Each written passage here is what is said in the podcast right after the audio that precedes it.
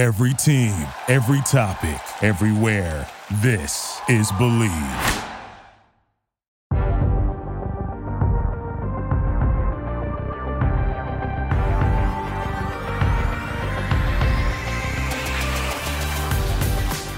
If you like talent, you're in the right place. Welcome to another episode of the Talent Factor Podcast. I'm your co-host, Damian Parson, with my guy Keith Sanchez. Keith, baby, what's going on? Mic check, mic check. My mic is hot, so you know it's time to talk some football. DP, what's going on? Hey man, just living the dream as always, brother. You know, we had uh ACC and SEC Media Week this week, and, and I just me, you know, being with my our guy Joe Marino down in Charlotte for you know taking in the ACC Media Day, and uh, like you said, you were able to, to to watch and keep up with the SEC uh, Media Day days because they had three uh, as we went on throughout the week. So we got got some good stuff to talk uh, to talk about, man. You know, with the coaches, the commissioner, everything else is going on in college football. But before we get into that, let's give a quick shout out to our partners at Bet Online as they continue to be the number one source for all your betting needs and sports information. Find all of the latest odds, news, and sports developments, including Major League Baseball, the latest fighting news, and even next season's early NFL futures with training camp right around the corner corner, BetOnline has opened up odds for team wins, division futures, and of course, the Super Bowl. Head to the website or use your mobile device to sign up today to receive your 50% welcome bonus on your first deposit. Just use our promo code BLEAV, B L E A V, to get the bonus and get into the action. Bet online where the game starts. And, and Keith, as always, you know, I love that last that last part because it segues us right into it all. Because uh, you know the games are getting ready to start, man. We're getting close to fall oh, camp yeah. in college football, and you know you smell it, right? You know, summertime, you, you usually take a whiff around your neighborhood, and somebody's grilling because it feels it's summertime. You you, you know it's yeah. summertime with people out there flipping burgers, got the dogs and the wings and everything on the. Now you take a sniff outside, and it's like I, f- I smell freshly cut grass. I, I, I smell the, the pig skin getting getting leathered up. I, I, I smell football, Keith. And to get to fall camp and to get to, to, to the season, we got to go through the media days. And SEC media day, uh, you know, media days and, and week was this week. And Keith, the SEC, I mean, you, have alluded to it. It's the big dog, right? You know, you're SEC brethren yourself. Uh, so, you know, you've we've talked about it a lot. And, and the SEC commissioner is maybe I want to hear your thoughts on this. Maybe the most powerful man in college football right now, because this conference is the conference that everyone's looking at it possibly trying to join. Right? You're talking about a two team, a two league super super conference type deal. What are your thoughts? How how do you feel in terms of the just the where where where we are, the state of college football, and the power that the SEC commissioner um, has right now, Greg Sankey. Yeah, so let's let's start off with talking about the rest of the um, conferences, right? So we had the ACC, we've had the Big Twelve, right? And and how they kick these media days off.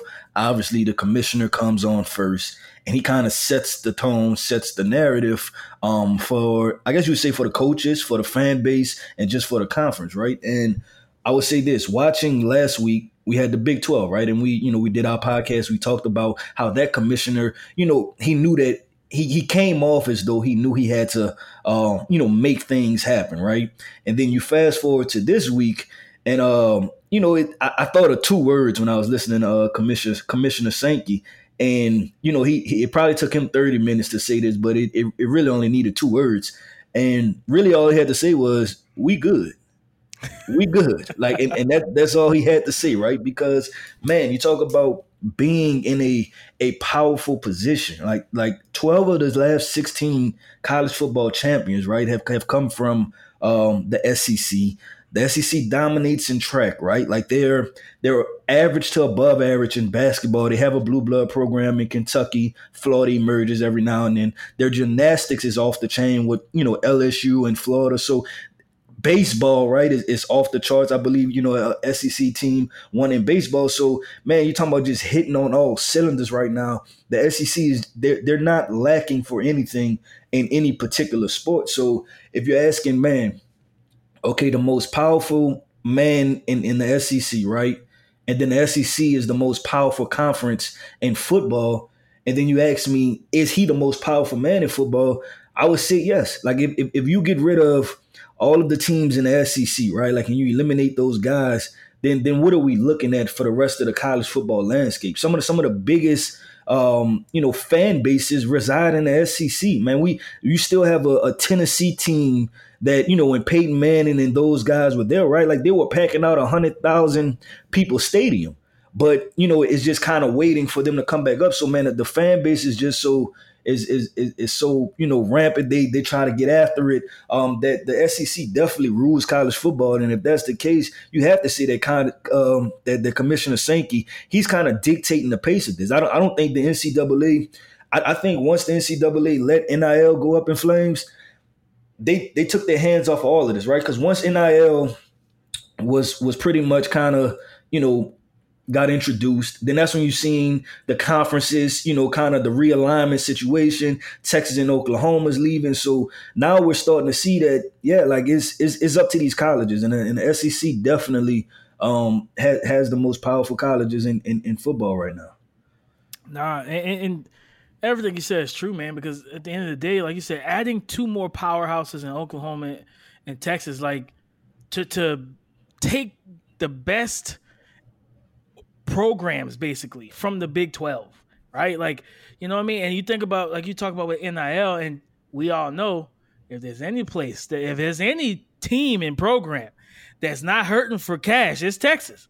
So then you pull that from the Big 12 to the SEC to add just more finances in, in, in terms of NIL opportunities and it, it's just it makes it difficult for the, for the rest of college football to just to stand you know, to stand in the mirror and hype themselves up every year. Because when you go, when you look at everything else, the SEC has ruled it. So, and I mean, at the same time, it's like, okay, if a team is available, and you know, Commissioner Sankey's like, we want you to join our conference. It's like, you know, was it? I'm, I'm blinking on the movie, but you know, it's it's like that Italian mob boss that gives you that offer that you just can't refuse. So it's right, like right. you just like you see you you want us to join you. It's like I mean you either with us or against us. I don't really see how that's going to benefit you to be against the SEC. Like you're going to join, and it's like it's tough, man. Like it's it's with all the changes and and, and with the realignment and everything else, and and making it where SEC is the the blue blood it's like the things that me and Joe talked about this, you know, in the car. It's like almost like we're about to see where the old school pageantry of college football is about to deteriorate. Keith, like the the rivalry games, you know, OU, OK State, which we talked about on the previous episode. You know, OK State's still going to be in the Big Twelve, as as far as we know. You know, anything can change at this point. But you know, Oklahoma, once they get into the SEC, that's more than likely done with, right? Like if Clemson went to this, there, there, was talks about Clemson going to the SEC, and they said if Clemson went to the SEC, that the SEC, the the Clemson and South Carolina game, and someone who's a South Carolina, South Carolina resident and been here like my whole life, it don't matter what their record are, Keith. Like either team, when they play, that's all bragging rights for the state. Right, right, right like right. those teams could both teams could be four four and eight coming into that matchup and whoever wins get the bragging rights. So not only did we beat you and go to five and eight, but we beat you. So it doesn't nothing matters after that. Like South Carolina's been bad, a bad team for so so long. But if they can knock off Clemson, their season has been made. That's all that matters. like, I'm telling you right now, when they, that's a Super Bowl, man. When this when this Clemson South Carolina week, you're gonna see all the flags, the, the the maroon flags. You're gonna see the orange and white flags. All this the the store owners gonna stake their claim of who they rock with. You're gonna see gear being put up in window. It's it's it's it's unreal, man. So it's like, I for me, and I I want that's why I want to pose that to you. How do you feel about that with the realignment and stuff and with the SEC being the big dog and pulling other conferences teams and so forth and so on, does it does losing pa- the pageantry of it, the history that we kind of grew up on, does it bother you at all? I, I I understand people, um, you know, wanting, you know, to keep it, right? But I mean, things happen, right? Like in in, yeah. in losing one tradition could be the start of a new tradition, right? Like and it, and it could be more exciting. Like I, I remember, you know, being at LSU, right? And and and and in that moment, it was a LSU versus Alabama rivalry, right? Like that was the two big teams. LSU looked to beat Alabama every year. Then I remember talking to some players that played at LSU from that 2005 to 2008 range. And these are prominent LSU guys like, you know, team captains, everything, right? So I asked them about Alabama. And they said they didn't give a damn about Alabama, right? Because Alabama wasn't good during that period of time. They were focused on Tim Tebow, Percy Harvin, you know, the, the Florida team, right? Like Urban Meyer was their rival. So, man, I and and not to say that either rivalry one was better than the other. They were both great for the LSU fan base, right? So I, I want to say like I'm open to new things. Like with with the conference realignment, I got on the whole Ohio State USC thing last week, right? About the the, the geographical part of it, right? Which don't make sense, won't ever make sense to me, but whatever. But just to have to know that you as a college football fan that you have the potential to get USC Ohio State every year, right? Like that's something new, but doesn't that, you know, make you excited, right? Like when you rather see a USC Ohio State game versus a USC Cal game or something like that. So, man, I think that it's going it's definitely going to be some some new things that that come about some going to be good some not not so good but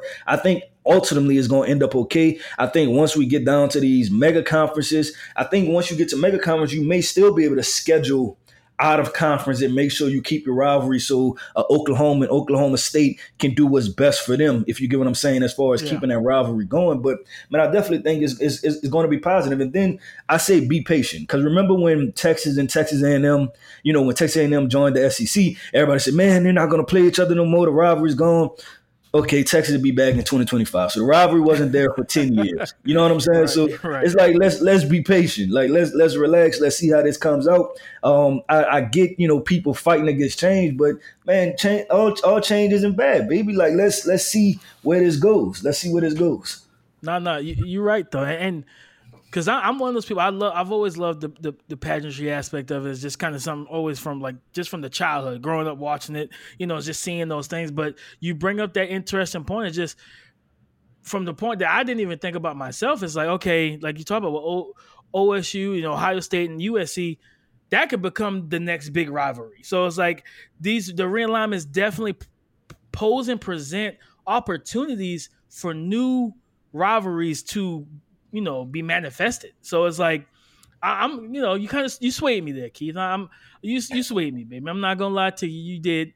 Cause I was I was sitting there thinking about that, you know, you know, days. I was like, man, like you telling me we don't get this rivalry, this rivalry. Like, come on, man. Like, that's what college football's been about, man. Like, but at the same time, you're right. Cause like you said, at the end of the day, with the change and like I said, we don't know who who else will jump ship and what will become of the Big Twelve, uh, what will become of the Pac twelve, which I think they just killed all talks about combining, you know, uh, or doing business together. I guess uh, they went away from the from the negotiating table. So we don't know what is going to happen, but we know that the SEC is, of course, thriving and always will thrive.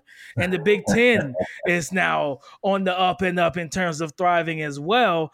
Uh, so it's going it's definitely going to be interesting to just see how everything unfolds and manifests. But looking at Coach Lane Kiffin, a, a, a Saban disciple, he's coached against Saban. He's been on the staff. He's done a lot of things.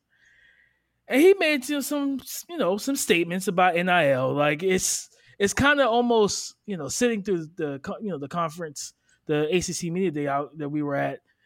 It, became redundant on how certain coaches felt about NIL and and right. boosters and recruiting. Is you know I think a lot of them feel similar to to, to Saban and even Lane.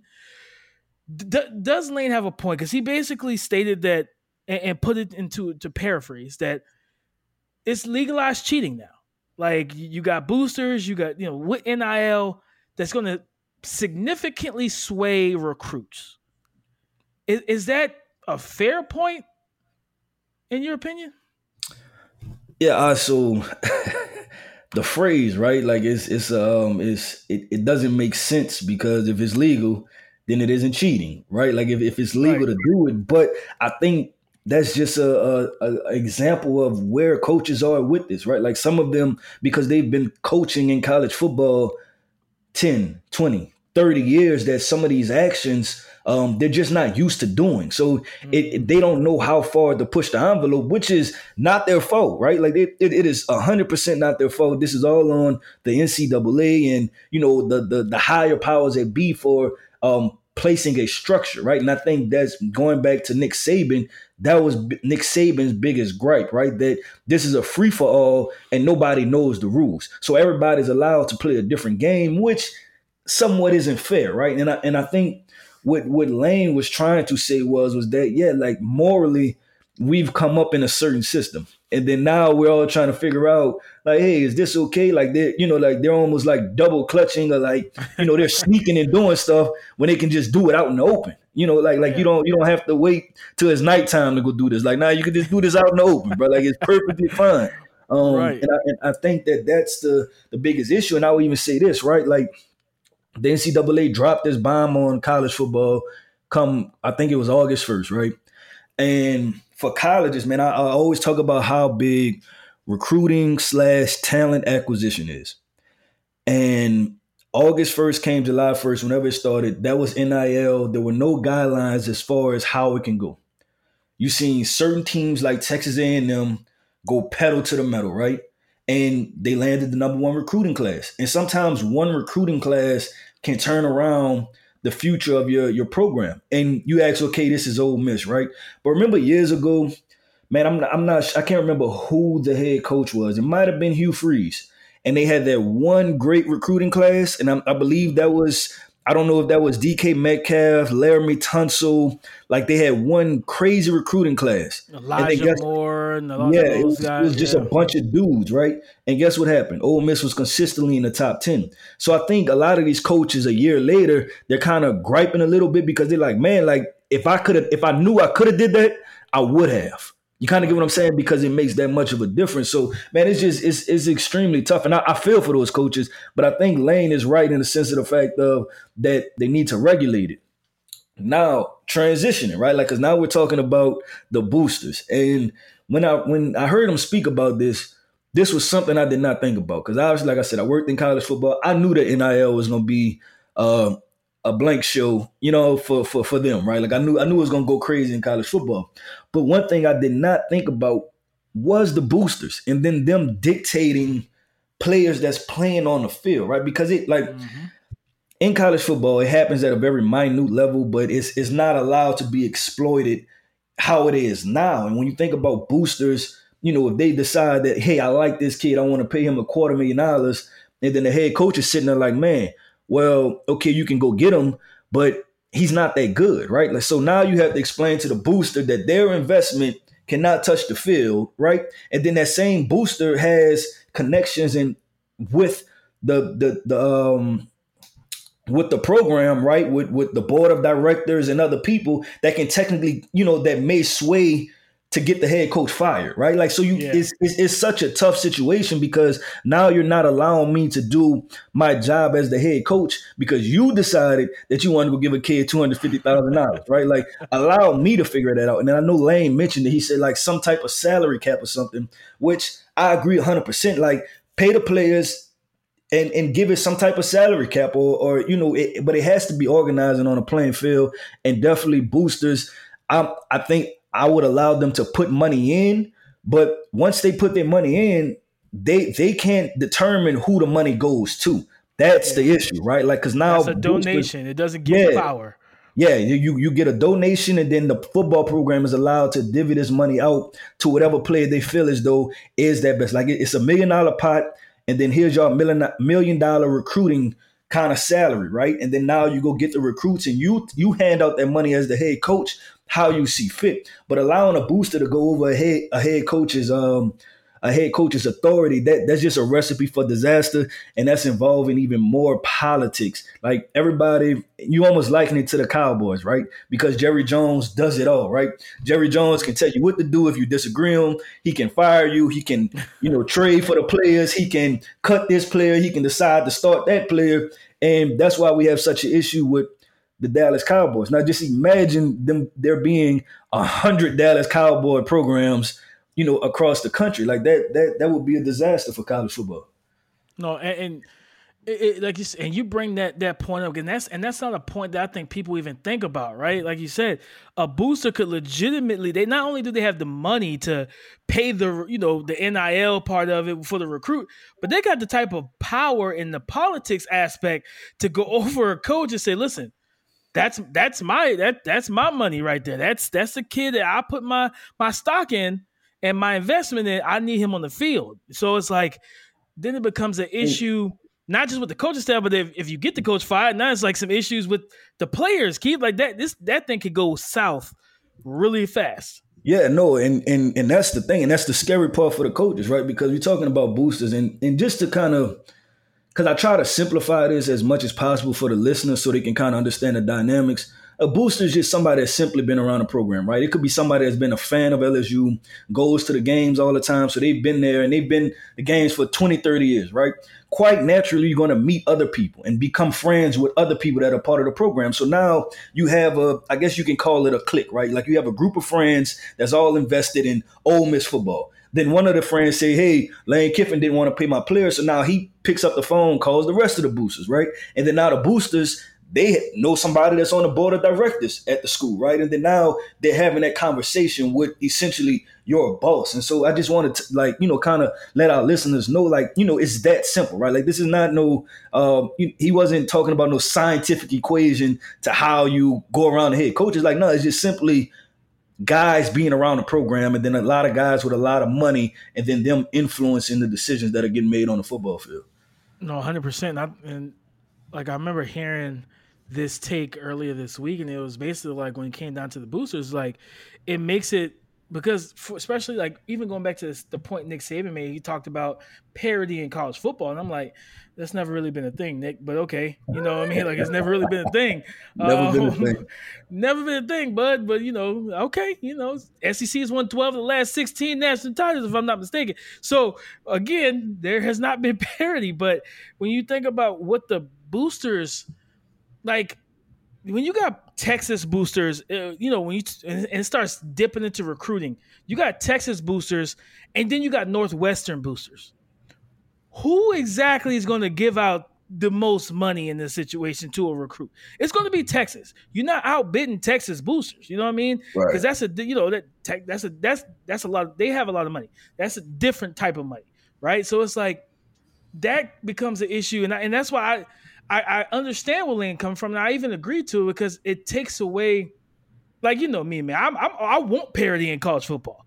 I want Iowa to have a top five quarterback for once to go with these these country fed monsters on the front line, this great run game and underrated receivers. Same thing for freaking Wisconsin, man. They have they have the blueprint. They have great defenses. They got great offensive lines. They got a monster in the backfield. Then they have this you know, wet blanket that quarterback, and it's like, well, all this is for nothing because we're not going to go anywhere. We're never going to get to the championship like this. And it's like, and even if we do, what are we going to do? Like, what are we going to do when we get there? Nothing because right. our quarterback's not going to put up 30 points. He might give us 15, and now we got to hope the defense to get the other 15. Like, I need, like, I want that. I want that shift in culture. But if the boosters are consistently going to be involved in how these recruits are making their decisions – it's like it, it just makes it a whole.